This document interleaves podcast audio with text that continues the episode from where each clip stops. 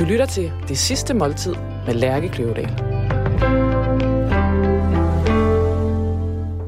Knud Brix, journalist, genstart, vært. Velkommen til dit sidste måltid.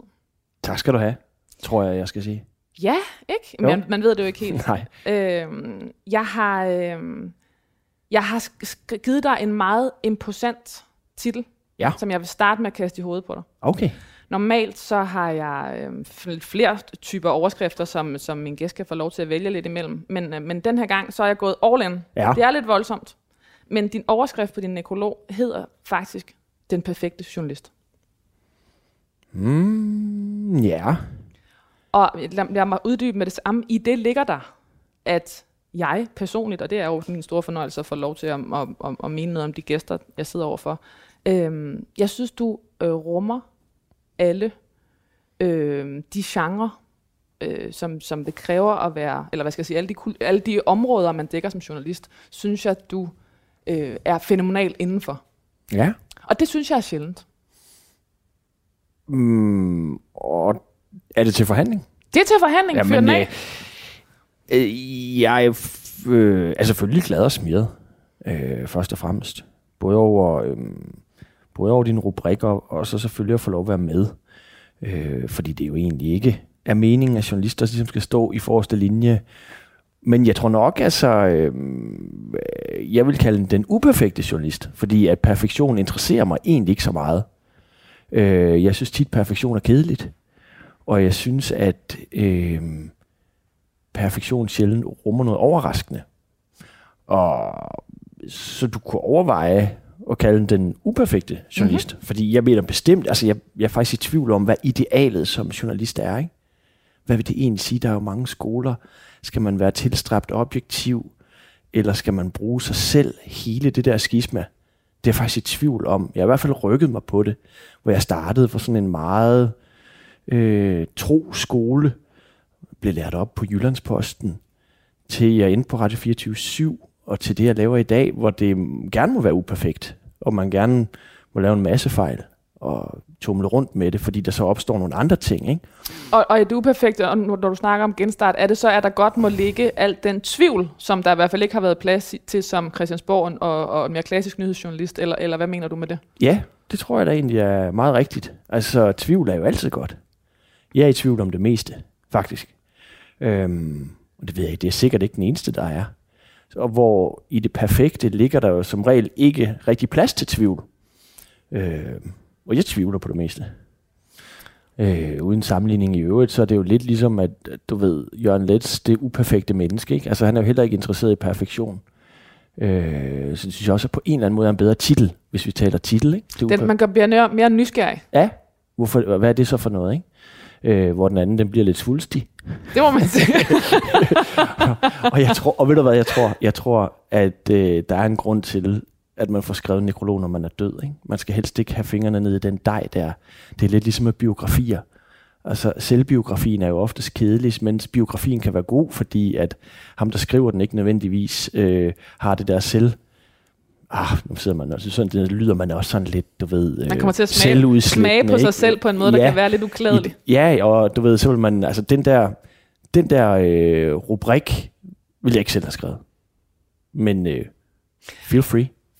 Præcis, nu, nu ligger den i hvert fald derude. Og man kan sige, der er i hvert fald et eller andet med, øh, med din måde at være journalist på, som, som, øh, som lytterne på Genstart, øh, som er en nyhedspodcast, der hedder Genstart, og som bliver, for de få, der skulle sidde derude og ikke kende den, som bliver sendt dagligt eller fem gange om ugen Den bliver sendt på alle hverdage, på alle hverdage, og som er et, altså et selvfølgelig aktuelt, men ikke nødvendigvis et spritaktuelt emne. Der er en grundighed, og der er en, for mig at høre en helt anden tilgang til historien, øh, en mere, om man vil, øh, menneskelig tilgang.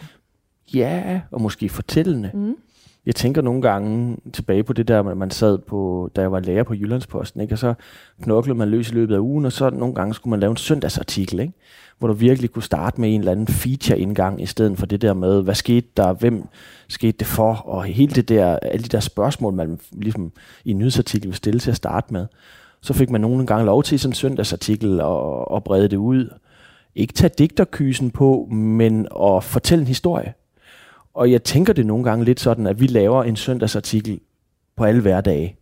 Øh, og det kræver selvfølgelig et hold bagved, ikke? Af nogle folk, der er meget bedre til at lave radio end mig i virkeligheden. Ikke? Det er jo altid det fede prøve at, at, at være sammen med nogen, der er bedre end en selv. Ikke?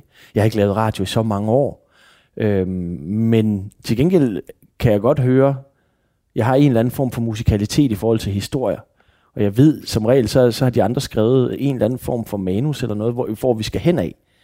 Øhm, og så kan jeg høre på en eller anden måde, efter gehør, om det er rigtigt eller forkert i forhold til, hvad jeg har lyst til. Ikke? Så jeg tror, øh, at noget af det der handler om, øh, som du siger, en langsomhed, og at vi ligesom fra start har fået at vide, at vi ikke behøver at være aktuelle på den måde, at det skal være på dagen. Ja, altså, du kommer fra, at du har været på TV2 i mange år, hvor ja. i hvert fald på News, hvor tagline jo simpelthen er først. Og, og man kan så sige, det er 24 timer i døgnet. Ja, præcis. Ikke? Ja, det var det. Øh, og hvorfor egentlig nogle gange først? Jeg ved ikke, altså... Jeg tror også noget af det handler om, at jeg i øjne er blevet dårlig. Ikke? Altså fordi da man var 25, så havde jeg det der konkurrencegen, der gjorde, at på TV2, så ville jeg, fordi det ligesom var kredoet, så ville jeg være først. Og så løb jeg til at have blodsmag i munden, ikke? Men det tror jeg simpelthen, jeg er blevet lidt, altså bare se på mig, ikke? Lidt, lidt tyk og doven, og det er måske det, der har gjort det. At jeg ligesom ikke kan løbe så stærkt med det der nyhedsstof, og så må man jo finde på noget andet. Jeg vil ønske, at jeg kunne sige, at det er sådan en, en stor forvandling, der er gået til, hvor jeg fandt de vise sten. Sådan er det bare ikke. Knud, nu er der sket det utrolige, at der øh, er kommet øh, mad på bordet. Og det vilde i dag, det er jo, at du, det er dig, der har taget maden med. Ja. Altså, det er jo simpelthen på to af de tre retter, vi skal have. altså, har du henholdsvis øh, skudt og fanget. Eller i hvert fald fået nogen tæt på til dig. Og øh, så, så, så, så i det, dette, denne udgave af det sidste måltid, så ved jeg faktisk ikke rigtigt, hvad vi skal have at spise, fordi det har dig og Jonas stået for. Det har vi. Øhm, og øh, Knud har jo som sagt selv skudt i det her tilfælde en kronhjort. Og øh, så har vi haft lidt dialog frem og tilbage om, hvad, hvad kunne vi lave ud af det, og, og så har jeg simpelthen fået lidt frie tøjler. Så øh, jeg har lavet en tatar, som Knud godt kunne tænke sig, på det her kronhjort med øh, sorte trompetsvampe. Der er øh, nogle ristede kerner. Jeg har lavet en creme med nogle ristede kerner. Øh, og så er der lidt solbær, som, er, som jeg synes er godt med, med svampe og, og det her mørke udtryk med det her sådan lidt, lidt mørke søde kød, som, som kronvild godt kan være. Og øh, så har jeg fået lidt frie hænder til at, at sætte noget rødvin til også. Og øh, det er en Pinot Noir, så det er en lidt lettere rødvin. Øh, men den er fra USA, den er fra Oregon. Og den, er, den er sådan lidt, øh, den er let, men den har lidt det her mørke og sådan et skovbund og sådan noget. Så øh, det er lidt spændende, om, om det falder i jorden. Det altså Jonas kom hjem til mig den anden dag på Amager, og vi åbnede fryseren og kiggede lidt på, kiggede lidt på kødet. Jeg har som regel noget kød liggende. Øhm, så jeg er da meget, meget spændt på, hvad du har fået ud af det, Jonas. Ja, altså, er du faktisk sådan... også lidt spændt på, hvor præcis på dyret vi er henne. ja. Okay. Øh, men, øh, men det er ikke super øh, fedt marmoreret. Så okay. det, det kunne godt være inden der omkring inderlov og sådan noget. Som altså, I var lidt i tvivl, da I åbnede Det sker jo nogle gange det, når man, når man slagter kød øh, i Jylland, og i øvrigt får en certificeret slagter til, så får du nogle poser med hjem, ikke? Ja. Så fryser du dem ned, og så kan man faktisk godt være lidt i tvivl om, hvad det er, det ender med. Så det er jeg da spændt på, Jonas. Jeg, ja. tror, jeg tror, det kan det være noget underlov fra jorden. Det, det, det kan det sagtens. Ja. Øhm, der er en lille smule fedtmomring, men ikke ret meget, og det er ikke sådan, øhm, det kan godt være lidt sejt, hvis det er nogle af de større udskæringer. Nu må vi se. Jeg elsker, at du har været lidt øh, til, øh, til madcoach hos øh, Jonas. Ja. Du har været, Jamen, du havde nogle råvarer, nu... og så var Jonas ude og snakke med dig om, hvad du følte. Når jeg nu, når jeg nu skal dø, så kan vi jo lige så godt lige øh, Stik, gøre det til en kollektiv proces. Ja, præcis. Du har simpelthen skudt det mm. dyr, vi spiser nu. Ja. Øhm, ej, mm. hvor er det mm. delikat. Det. Okay, det smager virkelig godt. Den har han ramt godt. Mm. Ja, det må jeg skulle sige. Der er jo det der med... Dybt og blødt. Ja, jeg tror, det er lidt det der med, med tatar som en nyhed, ikke? Eller en, hvordan man kigger på dem. Mm. Altså, jeg tror virkelig, jeg skulle være... Jeg tror, jeg var over 30, før jeg kunne lide tatar. Nå. Jeg var meget kredsen okay. som barn. Og så jo ældre man bliver, sådan... Jeg kunne, det var ikke, fordi jeg kunne lide kød, men det der med at spise råt kød. Det er det også var, vildt. Ja, altså, det er voldsomt. Ja, men nu, altså det mærkelige er sådan... Det er det samme med sild, ikke? Eller med rødkål, eller sådan nogle lidt typisk danske ting, kunne jeg simpelthen ikke lide. Men, øh, så hvad kunne du godt lide? Så bliver man ældre. røde pølser. Det samme, det samme som alle andre børn. Pomfritter. Mm. Prøv at høre her. Øhm, jeg har skrevet nogle ord om dig. Ja. Øhm, og jeg er lidt i tvivl om nogle af dem. Så nu, må du, nu skal du hjælpe mig. Nogle af dem giver sig selv. Christiansborg journalist, Ja, poet, ja, årets radiovært. det er rigtigt. Det er rigtigt. Litteraturformidler. Mm. Det var du blandt andet i det program, der hed Poesibogen, som var, først var på 24-7 og på øh, Weekendavisen efterfølgende. Så har jeg skrevet adelig. Nej. Se, det er en af dem. Det er et rygte. Ja, nå, er det et rygte? Det er et rygte. Der er Nå. noget med, Knud Brix er adelig. Er der hele to mennesker, jeg har talt om, Nå, der har ej, sagt det, om det passer ikke. Nej, okay. Det er, uh, Brix-familien er en uh, ganske almindelig god uh, bundeslægt. Ja. Ja. Men, uh, hvad hedder det? Uh, Så har jeg skrevet lytterdarling, familiefar, forfatter, sejler, ja. nyforelsket. Mm. Er det rigtigt? Ja. Det er ikke meget, du har lagt ud, så jeg har, prø- øh, på, så jeg har sådan skulle sammenstykke lidt. Nej, jeg tror faktisk ikke, at... Uh, jeg er slet ikke vigtig nok til, at der findes sådan en Wikipedia-side på mig. Der Nej, nej, jeg mener også bare på din Instagram. Ja. Nå, Instagram, ja okay. Nej, der har jeg ikke lagt meget ud. Øh, rejsende. Øh, blodtørstig storvildsjæger, har jeg skrevet. Ja, det er nok også lidt en stramning, ikke? Men jeg kunne også have skrevet en hæslig jæger. Ja, det må du gerne. Du har et program, ja. øh, en podcast, som ligger lige nu på, eller som er relativt ny, der ligger på DR, der hedder En hæslig jæger, hvor du, hvor du undersøger, hvad skal jeg sige, drabets, eller i hvert fald øh, jagtens anatomi Ja. øh, med, med litterære briller, ja. kan man sige. Det er meget rigtigt. Og så har jeg kaldt dig Danmarks svar på Ernest Hemingway. Ah, Lærke, Lærke Kløvedal. Er det for store ord? Det tror jeg, man skulle have skrevet noget mere og noget bedre for at, for at kunne hæve det. I hvert fald, Knud Brix er død. Det må vi konstatere. Det må vi konstatere. Og så vil jeg spørge dig om det her med, øh, med, med, med drabet og med øh, vildtet og med at, at, at jage, fordi det er jo simpelthen også resultatet af det, vi sidder og spiser Ja. lige nu. Jamen, lige med den her hjort øh, var historien, at øh, jeg sidder sidste år i en klitplantage i Thy, mm. noget, der hedder Lille Strand, hvor jeg har gået på jagt i mange år, og er kommet og har stort set aldrig skudt en skid. Øh, for det er jo lidt det, der er med jagt, ikke? at man sidder og venter meget. Øh, det er sådan noget, et lille landskab med marehalm og strid blæst fra vest, og så nogle skudrykkede græner, der står, ikke? Og øh, i det her landskab lever kronhjorten, som vi spiser nu, som jo er ligesom den ældste nordiske hjortevild. Og sådan en har jeg gerne vil skyde i de 40 år, jeg har betrådt de, øh, de jyske jorder, ikke?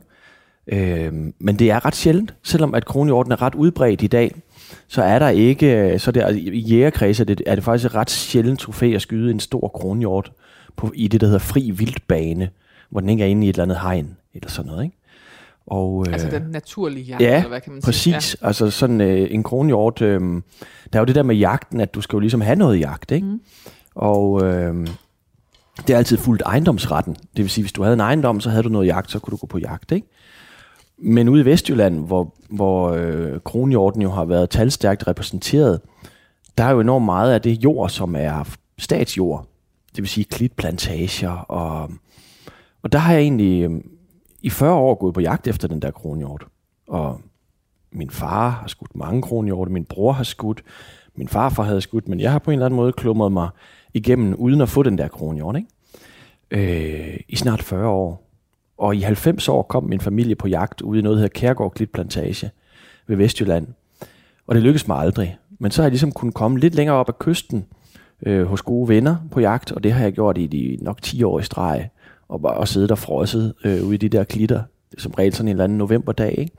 hvor det regner eller sneer lidt, og vinden står ind fra vest, og så sidder du der og er egentlig frakoblet alting.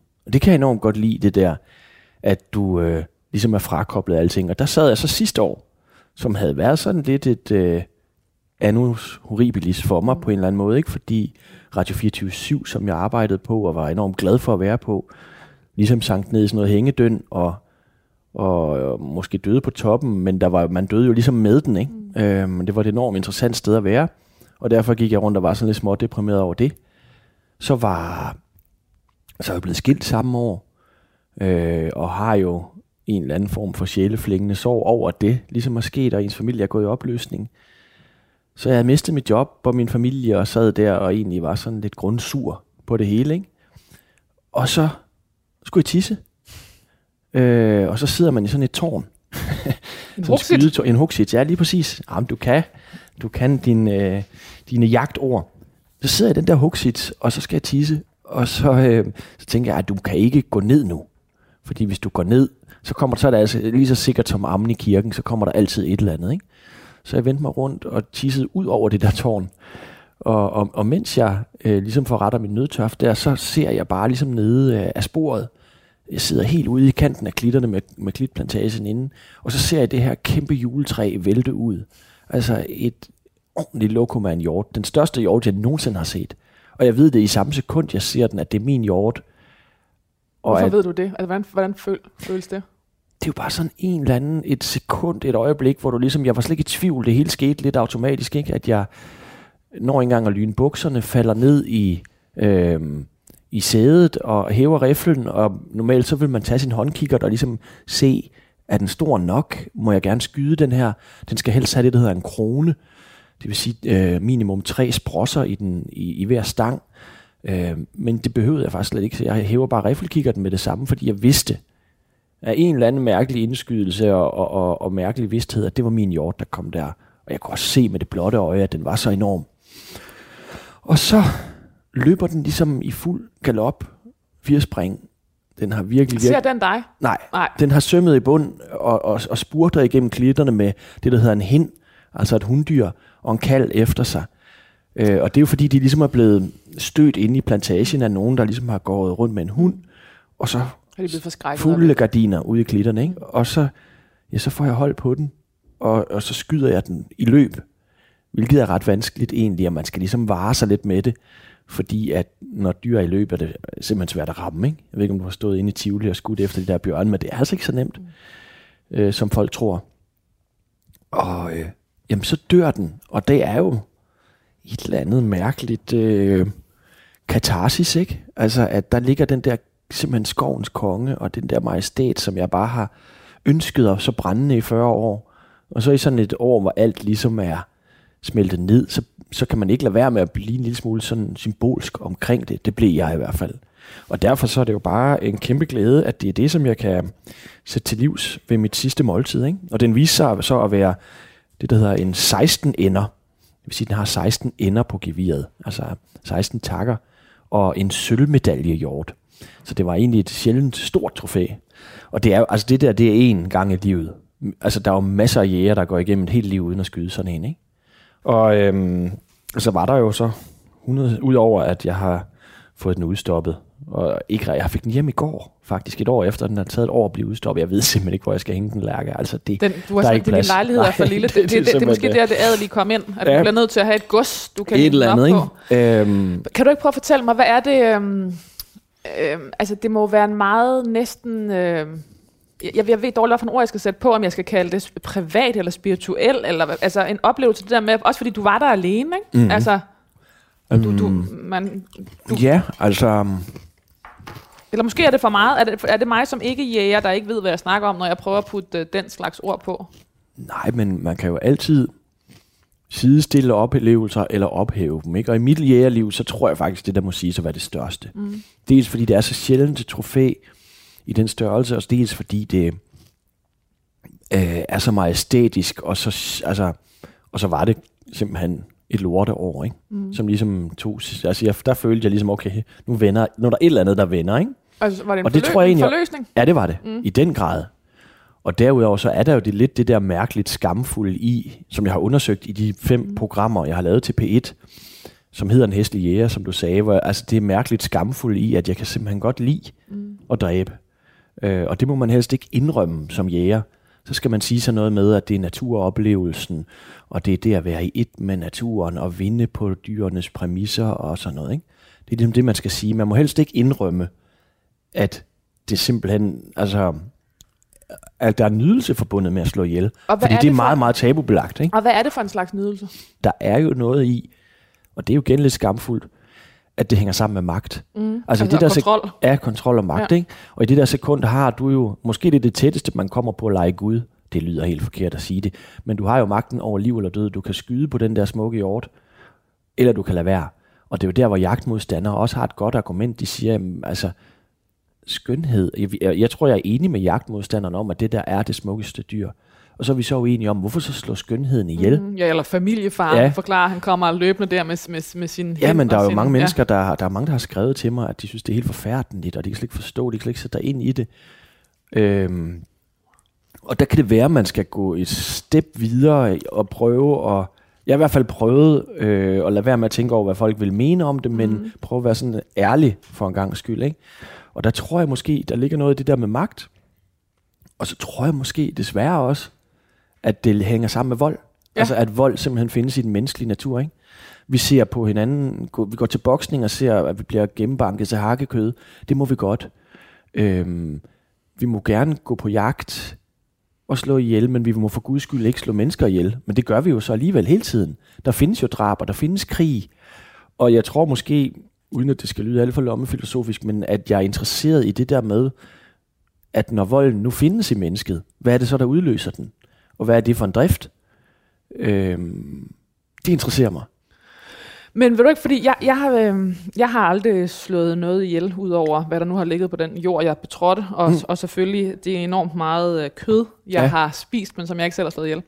Øh, hvad, øh, hvad sker der, når du dræber? Mm.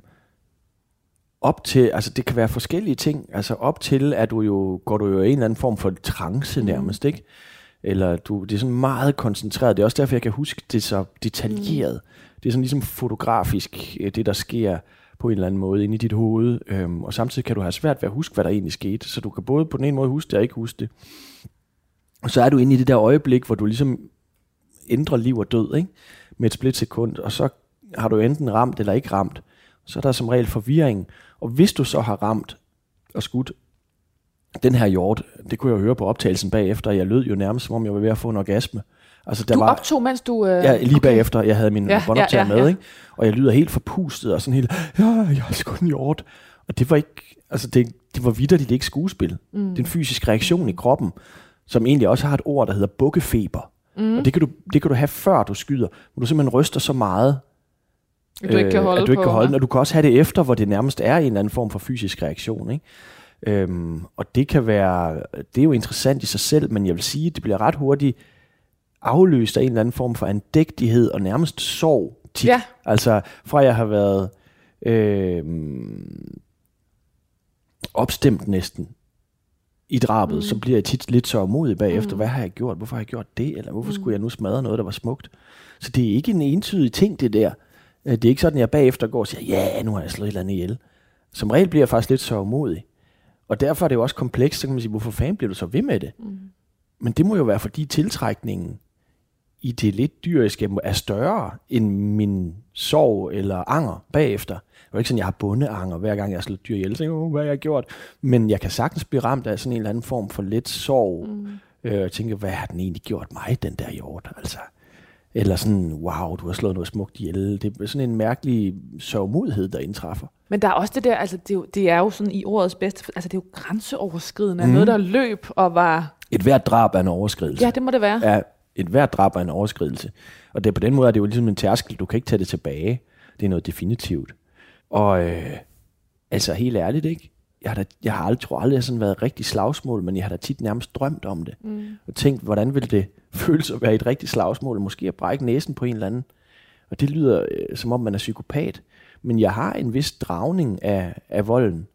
Øhm, og det har jeg også man tænker jo altid først bagefter over ting, ikke? men jeg har jo ligesom opsøgt det der, fra jeg var helt ung journalist og var i Irak og, og mødte unge danske soldater, som havde slået ihjel. Jeg husker, jeg mødte en soldat, der hed Jakob, som var 21 og havde skudt et menneske, og jeg var sådan meget interesseret i, hvordan er det egentlig? Altså, og han fortalte mig meget detaljeret, hvordan det var at slå et menneske ihjel, og hvordan han havde det med det. Det der skamfulde, som bagefter, så kommer juraen jo ind og siger, det her må du ikke, ifølge F- Genève-konventionerne, så skal du lade folk overleve. Øh, eller du skal, hvis de er for såret, skal du give dem en. Fordi vi jo som mennesker har pålagt hinanden nogle regler for, hvad vil det sige at lave en krig. Fordi vi kan ikke tillade det totale barbari. Men jeg har tit tænkt over, hvad er egentlig forskellen? Og når du sætter de der 21-årige drenge ud i krig, så ser du jo bare, vi har lige haft en kæmpe sag fra Australien, hvor de har, altså det der med, at moral ophæves. Jeg har altid været draget af steder, hvor moral er Mm. ophævet. Ikke fordi jeg selv vil være et svin, men fordi jeg synes, det er interessant at se, hvordan mennesker opfører sig under ekstreme situationer. Og det kan jeg se nu, at det har jeg jo opsøgt mange steder. Det opsøgte jeg i Irakkrigen, da jeg var helt ung journalist. Det har jeg opsøgt i borgerkrig i Afrika, eller hvad jeg nu har lavet af mærkelige ting. Eller sidste efterår, hvor jeg var nede og besøge en massemorder i, i uh, Liberia, som hed General Butt Naked, og som ligesom havde overlevet borgerkrigen, gjort nogle utrolig bestialske ting, og så havde han ligesom fået tilgivelse, fordi det ligger jo også i kristendommen. Der er ikke noget bedre end en omvendt synder. Øhm, dem elsker god vi. historie. Ja, Ja. og, og, det, og det prøvede jeg ligesom, okay, hvis du har slået 20.000 mennesker ihjel, og du så lige har fundet Jesus tilfældigvis, altså, den der selvindbildning og selvløgn, der ligger i det der, ikke? synes jeg er interessant. Og, der, og det kan godt være, at det simpelthen er en for lidt forsøgt parallel, men nu spørger jeg dig alligevel. Ja. Var der også noget øh, i din tid på Christiansborg, hvor noget af det samme boede? Altså det der dræberinstinkt. Altså du var jo kendt som en hård, Ja, altså en, en, en, en hård øh, politisk journalist, der blev ved og Jeg blev ved- ved og blev ved. jeg ved ikke, hvad Dr. Freud vil sige til det der lærke, men der er jo noget i jagten. Altså, jeg var jo ikke, hvis man skal være hudløst ærlig, altid interesseret i substans. Jeg var interesseret i demaskering af løgnen eller hyggeleriet.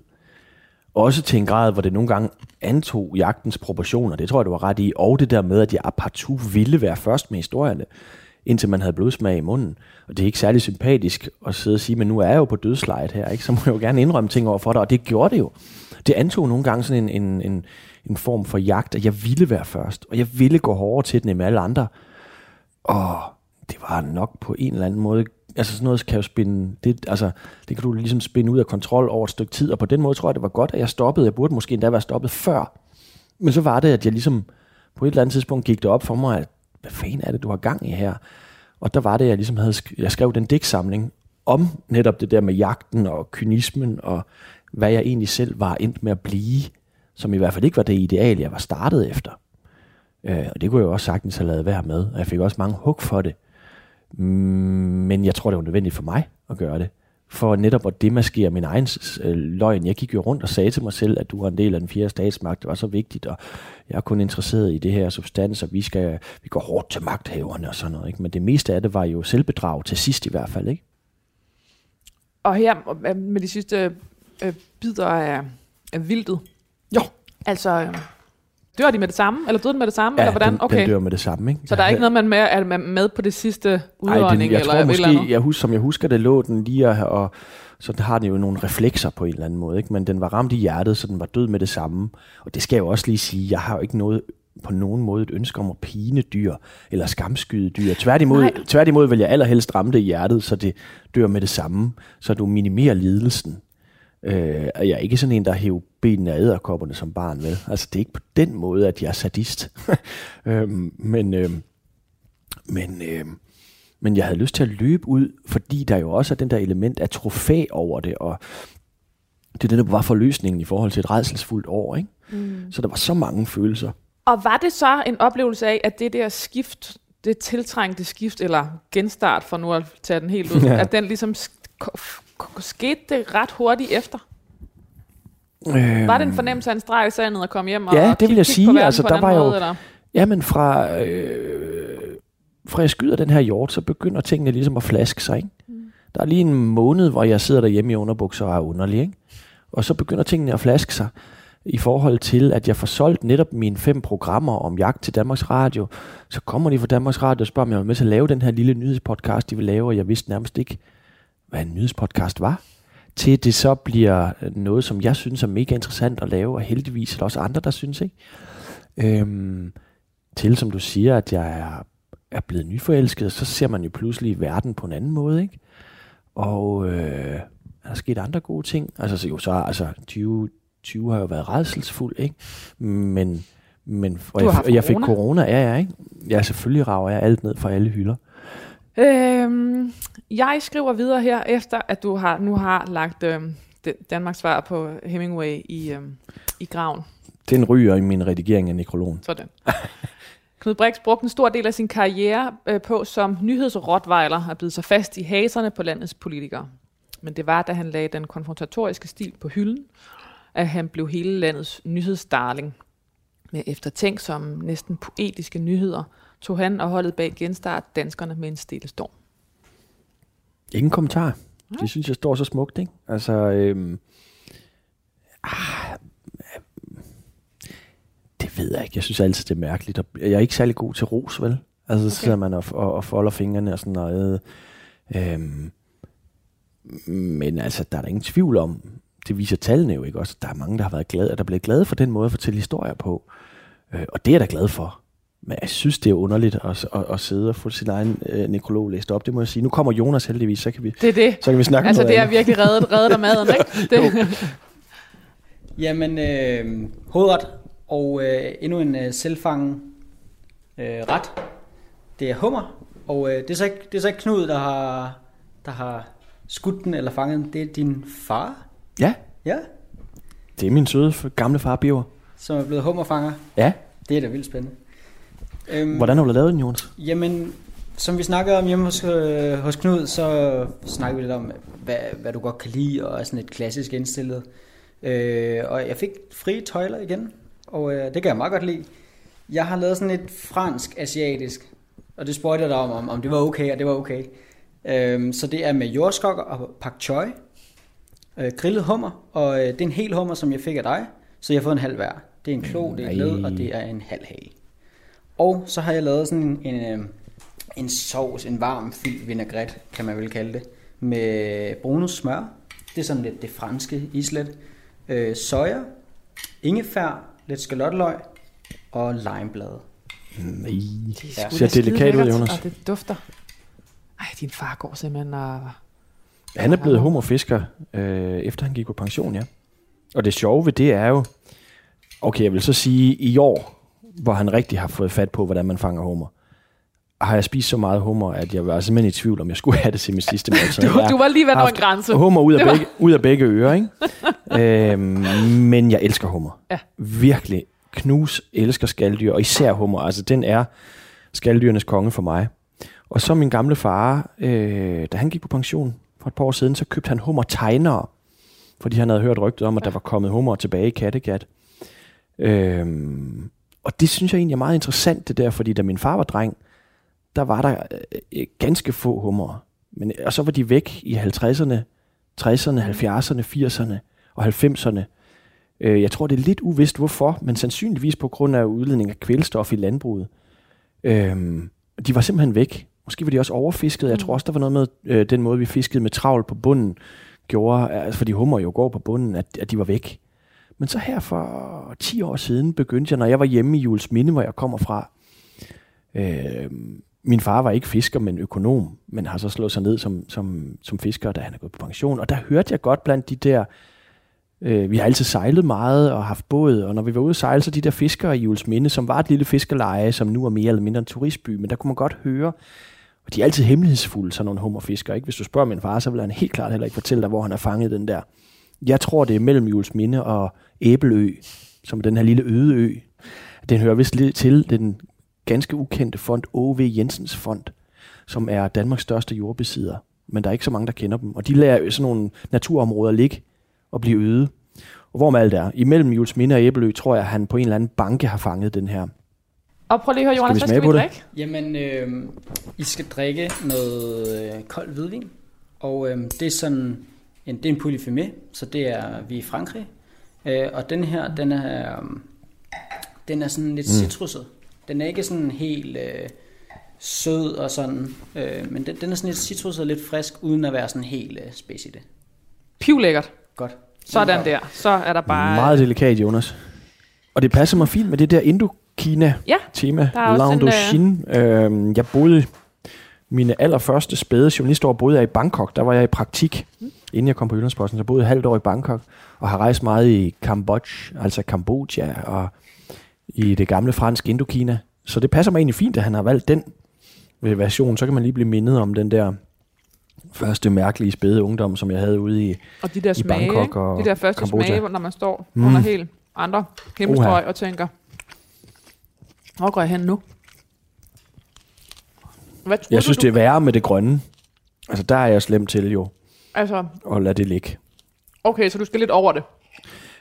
Det er fint nok, fordi livet er jo ikke kun hummer, vel? Så det er fint nok, der er noget andet under, men Men det går ret godt i spænd her, for det giver, Ja, må man det sige. giver et, et, knas. jo jo, og det vil aldrig være noget, jeg selv valgte, og det synes jeg jo egentlig også meget fint. Hvordan, øh, hvad, for en, hvad for en slags journalist troede du, du skulle være, da du søgte ind på Journalisthøjskolen, eller var færdiguddannet? Jeg troede slet ikke, jeg skulle være journalist. Jeg troede, jeg skulle være økonom, ligesom min storebror, ligesom min far, ligesom min farfar var. Øhm, og jeg begyndte også på Handelshøjskolen, og ville jo være blevet en redselsfuld bogholder, ikke? fordi det interesserede mig overhovedet ikke. Jeg er så lyststyret, at jeg ligesom skal have en eller andet, der interesserer mig, før jeg kan blive god til det. Og så stoppede jeg på Handelshøjskolen. Jeg kunne måske være blevet en god brugtvognsforhandler, ikke? God så er det. Sjovt, så er det sjovt nok, at man ender i en branche, der cirka er lige så troværdig, ikke? Som På en god dag. Øhm, så begyndte jeg altså til, havde jeg hørt det der med, at journalistik kunne føre til hvad som helst. Bare du, forlod det i Hvis bare du forlader det i tide, ikke? Så tænkte jeg, så, jeg ved ikke, jeg anede ikke, hvad jeg ville. Og dermed, jeg ville egentlig gerne bare rejse. Og boede i Indonesien og en kort overgang. Og det var alt sammen noget med at sejle og surfe og sådan noget. Fordi jeg voksede op i den der lille by i Ulsminde, hvor det alt sammen var noget Som med... er sådan underlæben på Danmarkskortet. Altså, Det har jeg ikke hørt før, men det tror jeg, der er rigtigt. Ja, så hvor der så Djursland er snuden, mm. så Jules Minde underlæben. Mm. Ja, det er godt. Det kan jeg godt lide. Det vil jeg huske. værsgo. øhm, det var sjovt, jeg skulle ligge på mit dødsleje, før jeg hørte det. Men øh, så voksede op der på underlæben, øhm, og, og øh, havde bare en eller anden form for ud- udlængsel, og det måtte gerne være noget med vind eller vand eller sådan noget. Ikke? Så, jeg, så der var det netop det, der jeg hørte med, at journalistik kunne føre til hvad som helst, så man kunne komme ud og rejse. Og så var jeg på Askov Højskole, som jeg synes blev meget definerende på en eller anden måde. Øhm, og så videre på Journalisthøjskolen, igen uden nogen som helst idé. Så jeg tror, hvis der er en rød tråd, hvilket der ikke er, så er det, at jeg ikke, at det simpelthen bare er tilfældigheden, der har rodet, hvor jeg var. Øh, og så kom jeg på Jyllandspost, efter jeg havde været seks måneder i Bangkok, hvor jeg ligesom tumlede ind i et valg mellem Lykketoft og, øh, og Anders Fogh. Og senere så kom Helle Thorning, og så der fik jeg ligesom blod på tanden i forhold til det der um, magtspil og politik. Øh, så igen, bare tilfældigt. Øh, uden nogen form for plan. Sat mig langt fra at være, øh, hvad hedder det, øh, bo i slummen i Ja. Thailand til at, at, må at, have sige. til 10 år på borgen. ja. Mm. Tilfældigt. Hvad, hvad er vigtigst for dig i dit journalistiske arbejde i dag? igen, jeg ville ønske, at jeg kunne sige et eller andet højt bevinget om, øh, men altså det vigtige for mig er jo øh, at have noget at stå op til, der giver mening. Og hvis man så alligevel går et niveau er længere ned, ja, det? det er jo det, hvad er så mening, ikke? Det, er, det må jo være at fortælle historier på en eller anden måde. Øh, åh, det lyder fluffy det her, men det er jo noget med historiefortællingen. Så er altid nyt, og der er vi tilbage ved jagten. Jeg elsker mundtlige fortællinger. Jeg synes, der er noget enormt... Jeg elsker det, litteraturen og de billeder, det kan skabe, men for mig er der også en kæmpe oplevelse i, hvis folk er gode storytellere. Det vil typisk være en hummerfisker, eller en jæger, eller en Karen Bliksen, eller hvad ved jeg, som jo identificerer sig med det der med at være storyteller. Mm. Fordi det tror jeg jo nogle gange, vi lidt har glemt. Altså den der mundtlige tradition med at fortælle en anden historie. Mm. Hvordan kunne det, du med den fortælletrang øh, og den, øh, det, den, det billedes, Ja. ja. billedglæde eller, eller sproglige glæde, hvordan kunne du øh, 10 år sidde Det kunne og, jeg heller ikke. I virkeligheden var det en ørken, ørkenvandring for mig i de der 10 år, hvor jeg så det som et job, som jeg skulle varetage, for at jeg kunne forsørge min familie. Og så satte jeg honningdepoter ud, ved at jeg tog til Afrika og lavede en historie om en elefantjæger, der hedder Børge. Hvordan en fan ender man i Kamerun og være elefantjæger. Eller jeg tog... Jeg var med til at lave øh, dokumentarfilmen om Jakob Ejersbo, hvor vi besteg øh, Kilimanjaro og, og spredte Ejersbos aske. Så på den måde levede jeg igennem de projekter, som ikke havde noget med mit arbejde at gøre. Øhm, og så tror jeg der omkring, hvor jeg skrev med digtsamlingen, jeg fandt ud af, altså, lever du for at tjene penge, eller tjener du penge for at leve? Altså, jeg ved ikke rigtigt, hvad det var, men der, der, det var ligesom om, at jeg havde bare, bare ind så meget i en blindgyde, at jeg var nødt til at gøre noget. Og det gjorde jeg så ved at sætte mig på hug og skide godt og grundigt i egen redde. Ikke? øh, med den der digtsamling, øh, Natfolden, øh, som var på en eller anden måde presset ud af nødvendighed, og fordi jeg manglede et sprog, og fordi jeg ikke forstod, hvad der var sket med mig. Hvordan var jeg endt sådan der? Og det blev så en redning på en eller anden måde i forhold til, at jeg blev persona non grata. I det, jeg, jeg blev meget stedigt hængende på borgen et år efter, fordi jeg tænkte, det skal fandme ikke hedde sig. Du skulle ikke gå ud med et brag Nej, på den måde? Ja, det ville jeg ja. gerne, hvis jeg blev Okay. fyret eller Ja. et eller andet, men det skulle fandme ikke hedde sig, at, ja, at, at jeg ikke kunne fortsætte derinde eller sådan noget. Lidt barnligt, ikke? Øh, og så var Radio 24 jo et sted, som godt kunne lide at samle umulius op, ikke? Og det var jeg helt klart en umulius på mange måder. Og så, øh, så samlede de mig op og kom ind til den der samling af skæve mennesker. Men sad jo, og så skulle jeg lave nyheder, og det var rart at være væk fra borgen, når jeg skulle stå op klokken uh, jeg tror det var klokken fire, vi skulle møde dem. Det blev som regel halv fem, inden jeg mødte ind, ikke? fordi det, det, det var simpelthen, det var umenneskeligt det der. Så lave morgenradio, selvom det også var enormt sjovt at være live i tre timer. Jeg elsker ting, der er live, og som er, hvor der opstår, øh, hvad skal man sige, uforberedte ting. Men så havde jeg ligesom også det held, at man, man var et sted, hvor der var frugtbar jord til at gå ind til de der to tosser, øh, Mads og Michael, og så sige, hey, jeg synes, I mangler litteraturprogram. Jeg elsker poesi. Det er det, jeg ligesom altid har, har dyrket. Om ikke som mit arbejde, men så som en ting i mit liv. Og det vil jeg gerne lave. Og så kiggede de ligesom op og sagde, det må du gerne. Kan du begynde næste søndag? Øhm, og ingen bestseller, sagde Michael, ikke? Øh, og bare ingen bestseller. Bare ingen bestseller. Og, og, og det var jo den der måde at lede på. Så hørte jeg jo at ikke nærmest, altså fra jeg går i gang, så hørte jeg ikke rigtig fra dem før at Lars Bugdal, Weekendavisens anmelder, skrev en positiv anmeldelse af, her var der endelig kommet en eller anden form for litteraturprogram, der tog en smalle litteratur seriøst. Jeg kan ikke rigtig huske, hvad han skrev. Men så fik jeg en flaske champagne af dem, ikke? Øhm, så på den måde, det der mod til, og, og, og de også ligesom kiggede på mig, og jeg sagde, Jamen, okay, fedt, det vil jeg gerne lave, men hvordan skal jeg gøre det? Og så, og så var Mads sådan lidt, nærmest, Mads Brygger sådan nærmest lidt forurettet og sagde, "Jamen, det er det, du skal finde ud af. Øh, Og, og den der tilgang til tingene kan jeg godt lide, og det blev for, på mange måder et vendepunkt for mig, at okay, hey, der er nogen, der stoler på, jeg kan finde ud af det. Øh, og så gjorde jeg det selv, og så lavede jeg ligesom et poesiprogram, hvor man, altså, hvor jeg havde et diktum, der hed, okay, hvis du er, bliver digter i Danmark, så vil du det eddermame, fordi hvis det går højt, tæller du måske 300 digtsamlinger. Så hvis du vil vie dit liv til litteratur eller poesi, så er det fordi, du er et interessant menneske, øh, eller du har noget at sige. Og det viser sig også at være rigtigt, ikke? at jeg kunne møde alle mine helte. Altså Claus Høg var jeg nede at besøge, eller jeg nåede at besøge Jes Ørnsbo få måneder før han døde øh, til unge digtere. Så på den måde kunne man jo så dyrke sin lille passion øh, ved siden af. Så den ene uge sad jeg og lavede, stod op klokken 4 og lavede nyhedsjournalistik, og den anden uge sad jeg med benene op og læste poesi, og kunne lave portrætter af danske digtere. Fordi hvorfor vælger man at beskæftige sig med noget, dels så perifært, og dels så utrolig vigtigt som poesi, ikke?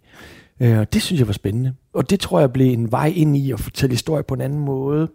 Lave nogle andre ting, lave noget, som jeg gad, og ikke noget, som min chef synes var fedt, eller min mor synes var fedt, eller øh, som gav prestige på Christiansborg. Jeg var ved at, ja, må ikke brække sig her til sidst, før man dør, men det var jeg.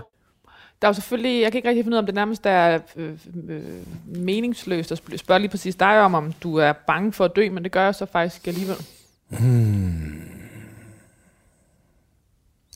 Jeg tror, jeg er mere bange for sygdom end for død. Altså død er et vilkår, som jeg på en eller anden måde har... Nej, det er jo magisk. Jeg synes, det er fantastisk, at vi skal, at vi skal dø, ikke? Fordi det er ligesom det great unknown.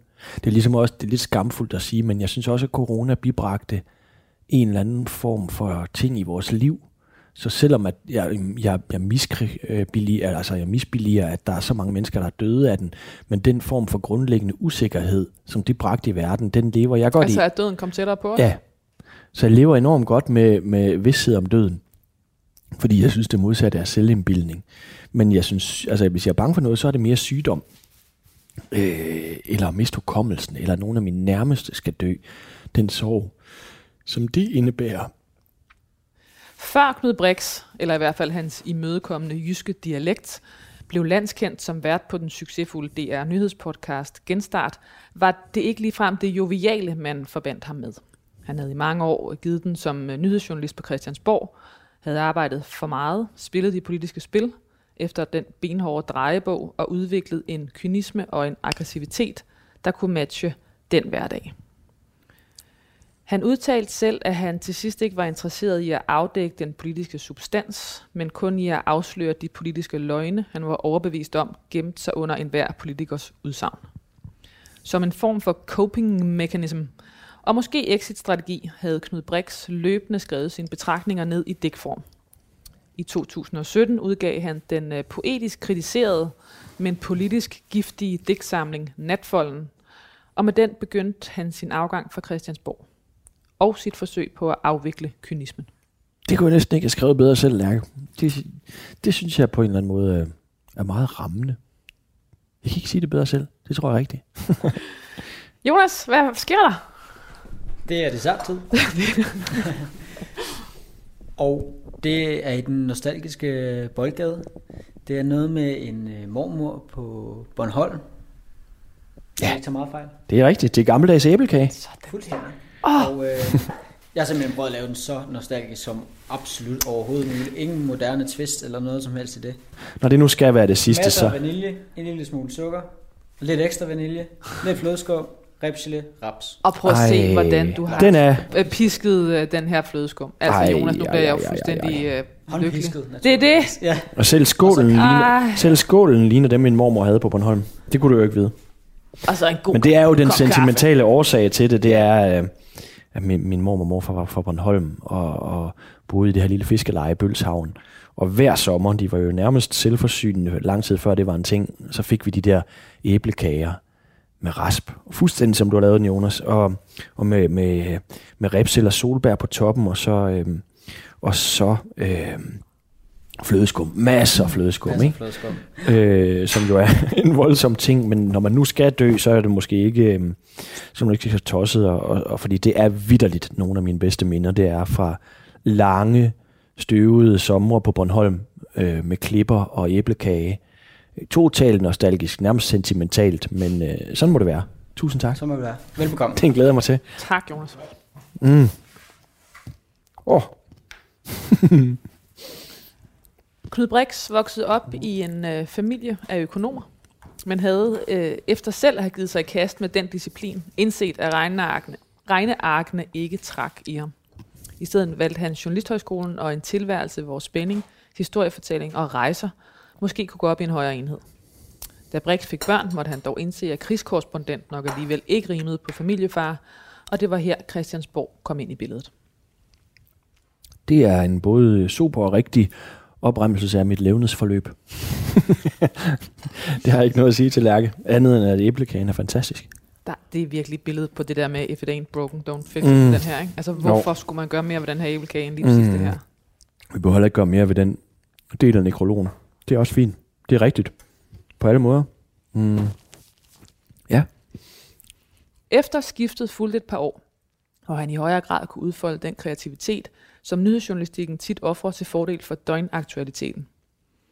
På Radio 24-7 var der højere til loftet, og kort fra tanke til handling. Knud Brix udviklede og blev vært på litteraturprogrammet Poesibogen, og han beskrev sin tid på kanalen som en slags journalistisk renselse. Men renselsen blev kort, for lukningen af 24 var lige om hjørnet, og ikke meget længere ude i fremtiden lurede en skilsmisse. Ja, det er rigtigt. Så er vi tilbage til begyndelsen med øh, 2019 Ja. og kronhjorten. Mm. Igen en meget... Øh, det må jo også godt stå i ens nekrolog, fordi det er rigtigt, det der. Øhm, jeg synes, at en skilsmisse er jo et sår på sjælen, som dels er meget privat, meget alment, og som jeg egentlig ikke er sikker på, at jeg har noget at tilføje til, andet end at jeg har den allerstørste kærlighed til øh, den familie, jeg skabte, og min ekskone var fra Brasilien, og vi mødte hinanden i en øh, glædesrus derovre. Jeg friede til hende efter 10 dage. Øh, og, og jo opbygget en familie, og jeg tror sådan at, at kærlighed til den enormt store fortælling, vi havde, vil jeg ikke øh, gå ind i det, men bare efterlade det med mm, et aftryk af, at selvom ting er slut, kan det jo godt være smukt. Og at jeg faktisk heller ikke tror, jeg har noget at tilføje til det, som vil være noget ud over de almene betragtninger.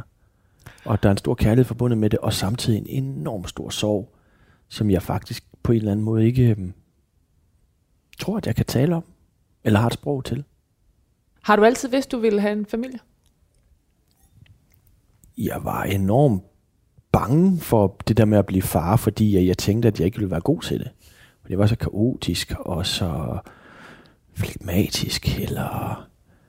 Øh, men samtidig, jo, det tror jeg, der er en naturligt øh, øhm, drift, man havde, at man, jeg vil man vil gerne have nogen at fortælle de der historier til, og øh, dele ting med. Så det, her, det, det der er... Øh, altid vidste, at jeg skulle være far, men jeg kan stadigvæk være enormt meget i tvivl, om jeg på nogle punkter er meget, meget nærværende og tilstedeværende far.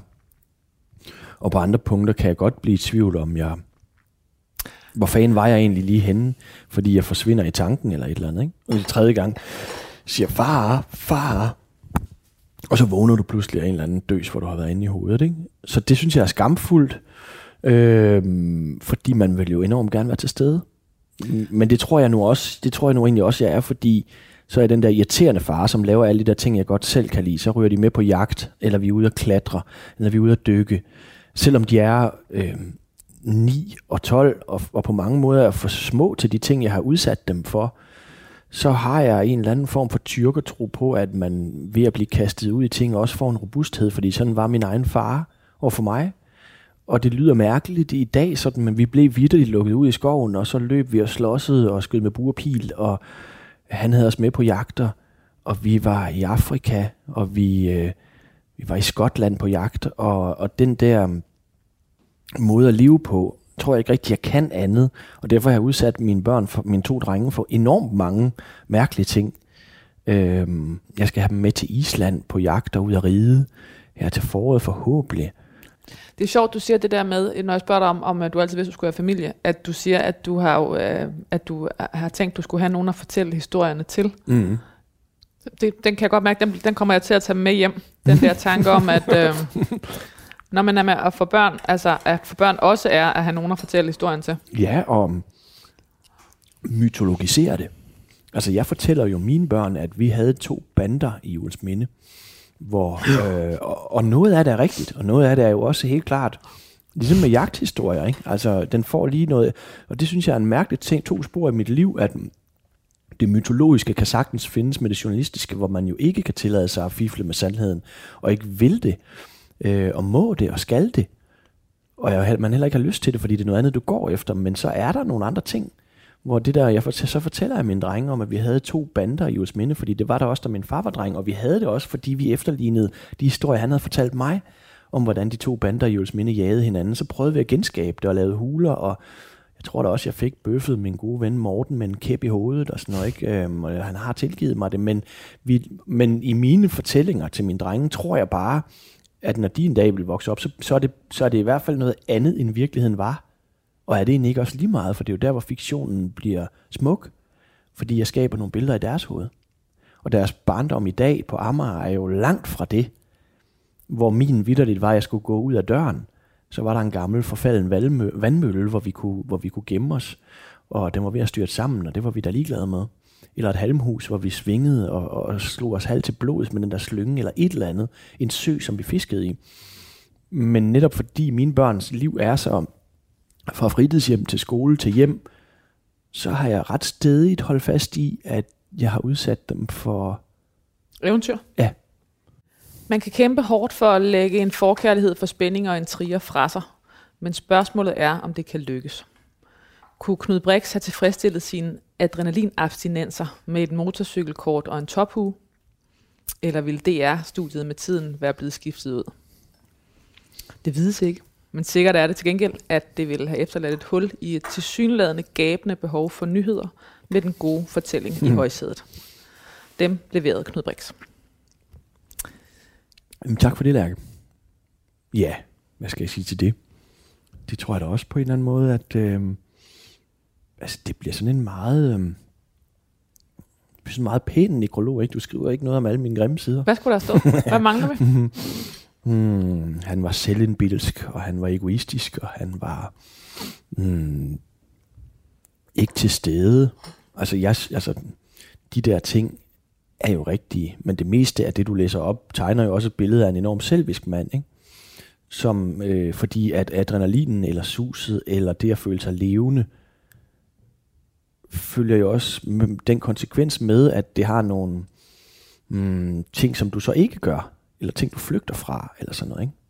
Hvad er du der, flygtet fra? Jeg er da helt klart flygtet fra hverdagen, øh, og fra ting i min barndom, som var, du ved, et sted, hvor alle kendte alle, og det, det der, den klaustrofobiske er der flygtet fra, ikke? Hvor øh, jeg ville da ønske nogle gange, at jeg kunne finde ro. Hvorfor skal man hele tiden pisse omkring og lave ting? Ikke? Altså, hvorfor kan man ikke finde den der ro en gang imellem mine børn, eller min familie, eller bare folk omkring en, hvor sådan, hvor er du henne, kammerat? Men hvornår har du det selv allerbedst? Uagtet. I selvforglemmelsen. Mm. Helt klart, i selvforglemmelsen. Knud Brix efterlader sine to sønner og sin kæreste Mathilde. Æret være hans minde. Tak skal du have. Ja. Gravstenen. Mm. Altså, jeg håber ikke, jeg får en gravsten på en eller anden måde. Og jeg synes, at man, altså, alt er jo ligesom taget, ikke? Jeg har, øh, jeg har altid været enormt glad for en digter, der hedder Johan Herman Wessel, øh, som kom fra Christiania i Norge, samtidig med Holberg, og mens Holberg fik den store statue, så fik han Wessels Kro opkaldt efter sig, ikke? Og det var, fordi han var en svigerbror af den anden verden, en libertiner, i sådan en brostensbefængt København, øh, og debuterede med en digtsamling, der hed Kærlighed uden strømper, og var sådan en, en, en drukbrorens digtsamle, øh, digter, altså drukbrødrenes digter. Øhm, og han fik skrevet på, det synes jeg næsten ikke kan overgå, så derfor tror jeg ikke, jeg vil have noget, men jeg vil ud se hans, hans gravsten.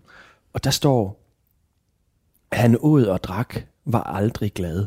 Hans støvle hele gik ham skæve han ingenting bestille gad, til sidst ej heller leve. Og det synes, jeg, det synes jeg næsten ikke kan overgå, så jeg tror ikke, der skal stå noget Det har været et raw af et liv, ikke? Man kan man. Lige præcis. Ikke? Det, ja, det kan man ikke overgå, så der skal ikke stå noget på min gravsten. Den har, den har Johan Hermann Wessel lavet. Knud Brix, tak fordi du ville øh, være min gæst i det sidste måltid. Tak fordi jeg måtte lærke. Du har lyttet til det sidste måltid på Radio 4. Rasmus Søgaard producerer dagens program. Det er Kasper Risgaard, der har klippet det. Jonas Charlie Frank er vores huskok, og Asta Kongsted skriver den nekrolog, som jeg, din vært, Lærke Kløvedal, tager udgangspunkt i. Tak fordi du lyttede med.